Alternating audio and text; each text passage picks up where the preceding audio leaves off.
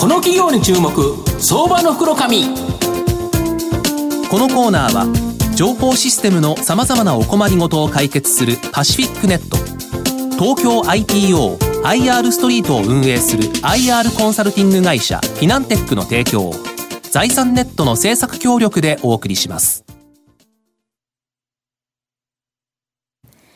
ここからは相場の福の神、財産ネット企業調査部長藤本信之さんとともにお送りいたします。藤本さん、こんにちは。毎度相場の福の神こと藤本です。よろしくお願いいたします。まあ、東京天気悪いですよね。すごいですね。なんかすごい雨嵐という感じなんですけど、はい、その中でですね、まあ、一筋の巧妙のような銘柄ご紹介したいなと思うんですが、え今日ご紹介するのが証券コードろくろくきゅうよん東証ジャスダック上場、Zoom 代表取締役 シーイーオー の飯島正弘さんにお越しいただいています。飯島さん、よろしくお願いします。よろしくお願いします。よろしくお願いします。お願いいたします。Zoom は東証ジャスダックに上場してまして、えー、現在株価がですねせんよんひゃくはちじゅうななえんということなので、まあ、約じゅうごまんえんで買えるという形になります。東京お茶の水に本社がある音楽用電子機器の開発および販売を行っている会社になります。日本国内で開発を行っていますが、生産はですね全て イーエムエス 企業に生産を委託しており、まあ、主にですね中国で生産されているという形になります。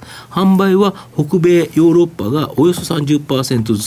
全世界ごじゅう以上のですね、販売代理店網によって、まあ、幅広い国地域で販売されているという形になります。で、御社はあの社長あの音楽用電子機器を日本で開発、中国の協力工場で生産、全世界で販売されているという形なんですが、独自の技術を用いた製品だそうですが、御社の主力製品であるハンディオーディオレコーダー、これどんな製品になるんですか？はい、えーと、基本的な機能は、はい、あの会議とか、はい、あの会話ですね、はいはいはい、こういったものを、はい、あのインタ、あのインタビューとかですね、はいはいはい、こういったものを録音する アイシー レコーダーに似てるんですけども、はい、あのマイクとか、うん、それから電子回路、こういったものの性能が高くなっておりまして、うんうん、音質がいいということですね、はい、そうですね、大変良い音で、はい、録音できると、うん、でこの良い音って何ですかっていう話なんですけども、うんはい、まずふたつポイントがありまして、はい、ひとつめが、うん、あの音の強さである、はい、あのダイナミックレンジ、はいまあ、これが広くてですね、はい、あの大きな音でも歪まないし、うんなるほどえー、小さい音ではこうノイズに埋もれないと、うん、こういう特徴があります、はい、でふたつめがですね、うん、あの音の帯域なんですけども、はい、あの耳に聞こえるかどうかっていう、こう非常に高い音、うんうんうん、それから低い音ではもうなんか振動に近いような音、なるほどこういったものまで、えー、ちゃんと録音できるということですね、うん、で例えば、はいこう野鳥がさえずってる声とかね、鳥のちょっと高い音ですよね。そうですね、はいはい、あの小さくて、あと小川のせせらぎとかね、はいはい、ささやかな音、うん、それから大きな音ではこうバイクのエンジンとか、うんうん、それから極端なことでいうとジェット機のエンジン音とかね、うん、こういったものまで、えー、録音に対応できると、こういう特徴があります。音にこだわった製品ということですよね。そうなりますね。実は御社が、えー、今日出演されるということで、なんかスタッフが先ほど、まあ、あの結構御社の製品使ってますよという話ありましたね。えさっきいただきました。そうですよね、はいはい、やっぱりそのやっぱラジオ局でこういうスタッフをされてる方っていうのは、なんか個人でも使ってるっていうふうに言ってましたよね。あそういうのにおかげしましたね。やっぱり音にこだわりがある人たちは、はい、やはりその御社の製品を使うということですよね。そういうふうに伺ってます。はい、なるほど、はい、あと御社のこの中経営計画では、品質から品格へというですね経営ビジョンで、商品と社員の品格を上げて、会社やブランドの品格を上げる目標を立てておられるんですが、まあ、特にですね品質向上のための商品開発ごかしょ、これがあるそうなんですけど。そうですね、うんあのーまあ、まず大事なポイントとしては、そのヒット商品の後追いはしないと、はいうん、こういうまあ基本的なこう会社としてのいうことのがあった上でですね、はいまあ、一つ目がですね、うん、そのプロレベルのユーザーの体験を提供すると、うんうんうん、でまあ、こ の, あのスタジオにもですね、うん、大変高価な機材がいっぱい、うん、あの並んでますけども、うん、あのそういったもののエッセンスをこう抽出してですね、うんうんあのアマチュアにも届く手の届くような、うんうんまあ、じゅうまんえん内外ぐらいまでの価格帯で提供すると、うんうんまあ、これが一つ目ですね、うん、それからまあ何らか の, その世界初の要素を盛り込んでいくと、うんはいでまあ、世界初っていうのはそのテクノロジーだけじゃなくて、うんうん、価格でもいいし、うん、あのデザインでもいいし、機能でもいいしという何でもいいんですけども、うん、何かこれが世界初だというものを必ず新製品には盛り込むと、こういう約束事があります、うんうん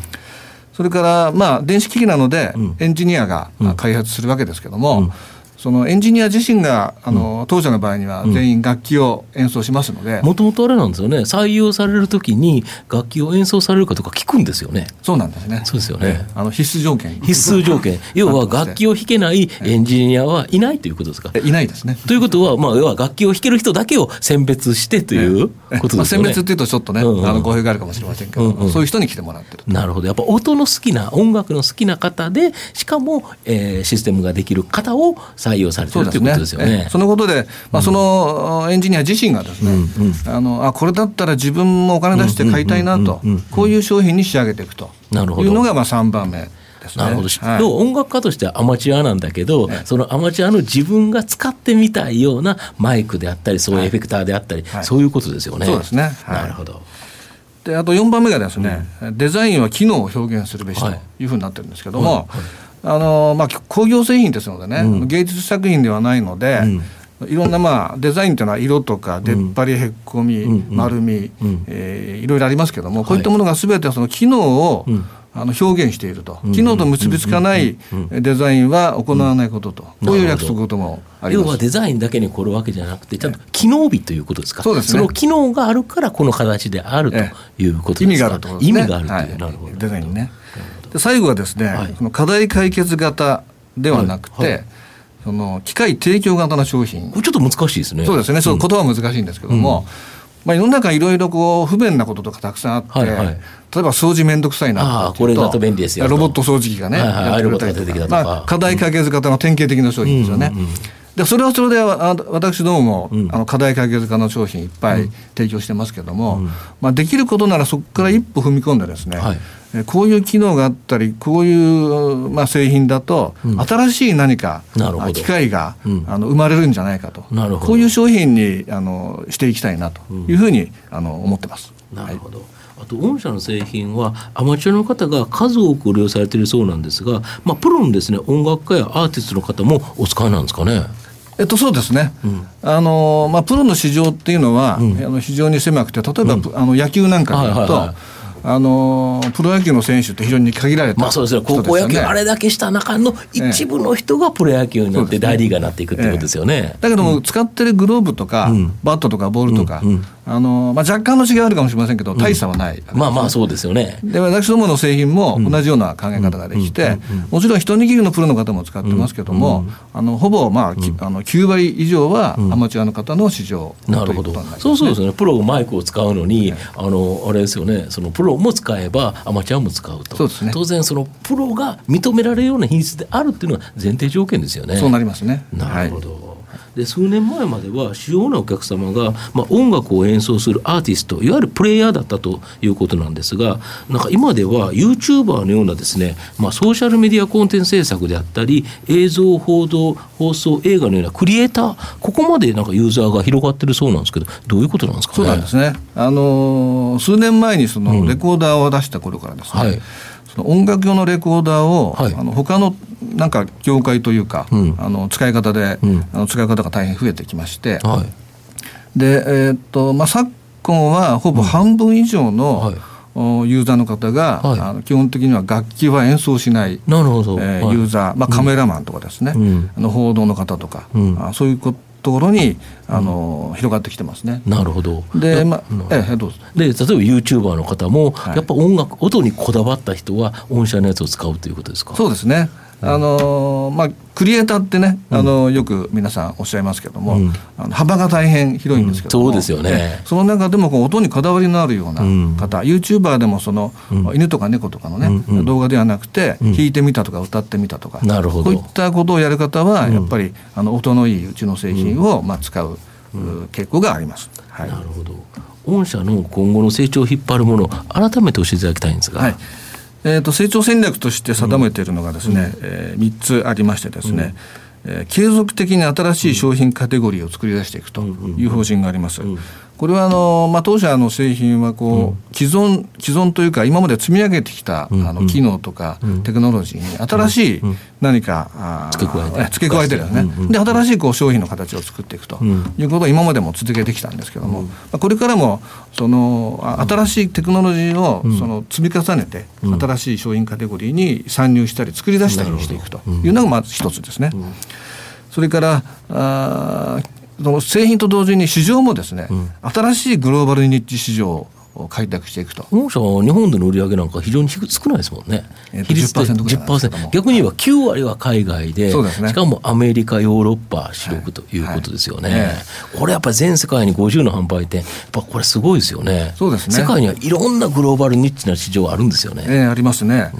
うん、あの特にそのコンテンツ制作っていうのは、うんうん、あのまあ過去に過去というか、うん、前は存在しなかった、まあそうですよね、市場なんですよね。 YouTube なんかいなかったですもんね、はい、YouTube もなかったですし、うん、あのビデオオンデマンドもなかったし、はいね、ポッドキャスティングもなかったんですけども、はいはい、そういったこうニッチだけどもグローバルな市場っていうのもどんどんどんどん広がってきて、うんうん、これからも多分あの次々に生まれてくると思うので、うん、そういうところをこうちゃんとウォッチしていきたいというのがあの一つですね。なるほど。そ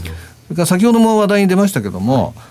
楽器を弾くエンジニアと、はい、これにはもうずっとこだわっていて、その楽器を弾くエンジニアがそのユーザーの視点で、うん、こんな商品があったらいいなとか、うん、便利だなとか、うん、こうしたいなとか、うん、こういうあの視点で開発を行っていきたいというふうに思ってます。やはりユーザー視点で作るということがやっぱり一番重要ということですよね。はい、そう思います。そうですよね、はい、海外にこんだけ強みがあるというのはどういうあの背景があるんですか。あのーまあ、一番大きなポイントはアメリカ市場が巨大だということですね、はい、音楽市場もそうですし、うん、それからまあコンテンツの制作ですね、あのビデオオンデマンドなんかでもネットフリックスとかアマゾンプライムとかですね、うん、こういうものがその全世界に先行してアメリカで始まるので、うん、そこでやっぱりこう市場がこうどんどん生まれていくという傾向があるように思います。でそれがこう世界に波及していくっていう感じですかね、うんはい、ありがとうございます。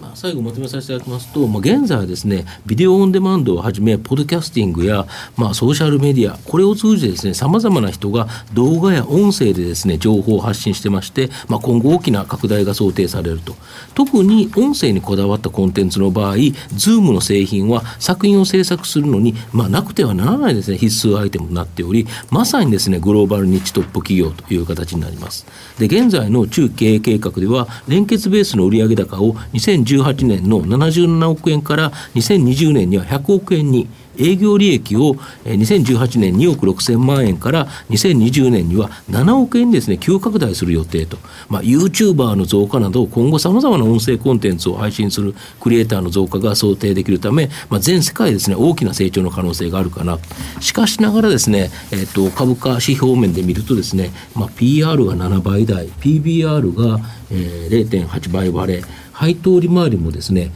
よんパーセント 超とですね、まあ、非常に割安な水準ということで考えるとやっぱり中長期投資ですねゆっくりと買いたい会社だなというふうに思います。今日は証券コードろくろくきゅうよん東証ジャスダック上場ズーム代表取締役 シーイーオー の飯島雅弘さんにお越しいただきました。飯島さんどうもありがとうございました。ありがとうございました。藤本さん今日もありがとうございました。どうもありがとうございました。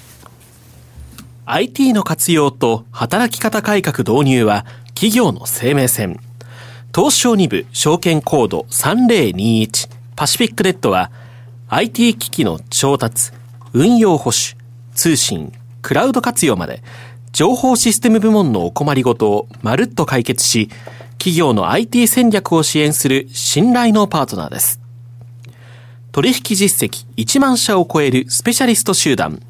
東証に部証券コードさんぜろにいちパシフィックネットにご注目ください。この企業に注目、相場の福の神。このコーナーは情報システムのさまざまなお困りごとを解決するパシフィックネット、東京 アイピーオー アイアール ストリートを運営する アイアール コンサルティング会社フィナンテックの提供を財産ネットの制作協力でお送りしました。